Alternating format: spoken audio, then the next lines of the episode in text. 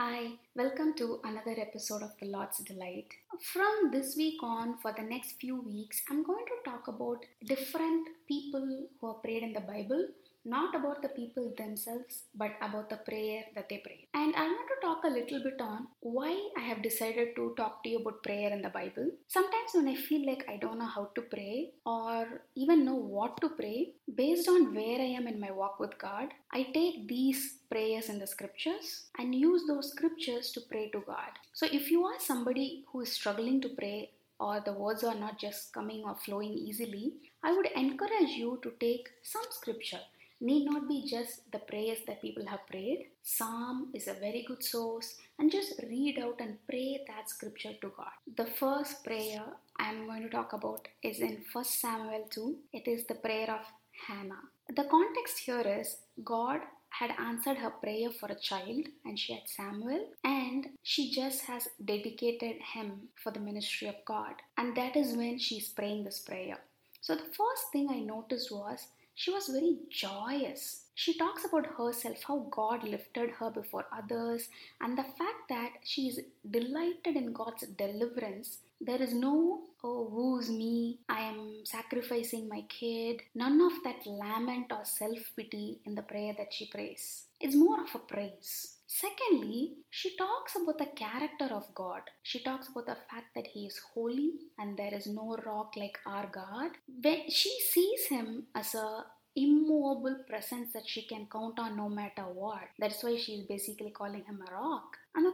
Point is she's talking about the change in circumstances that God can bring about. She's talking about warriors having their bows broken and the people who stumble are strengthened. This is opposite of what in our worldly intellect or wisdom we would expect. Also, she talks about an infertile woman having kids, and I think she's talking about herself as well here. The next thing in verses 6 to 8, it shows me that she had understood the sovereignty of God. She talks about the fact that He has authority over death and life, financial situations, and He raises up for people and answering the needy. She even acknowledges that the earth was created by the Lord. And she also talks about hope for His people, that He is a God who guards His faithful servants and will punish the wicked. And finally, she's also talking about the judgment to come, which really surprised me because you need to understand this was in the Old Testament times when they don't have the Bible like we do, right? So, even in that time, she has a great understanding of God, and this just amazes me. So, it also helps me understand that the more time I spend with God, praying, reading His Word, without even the need of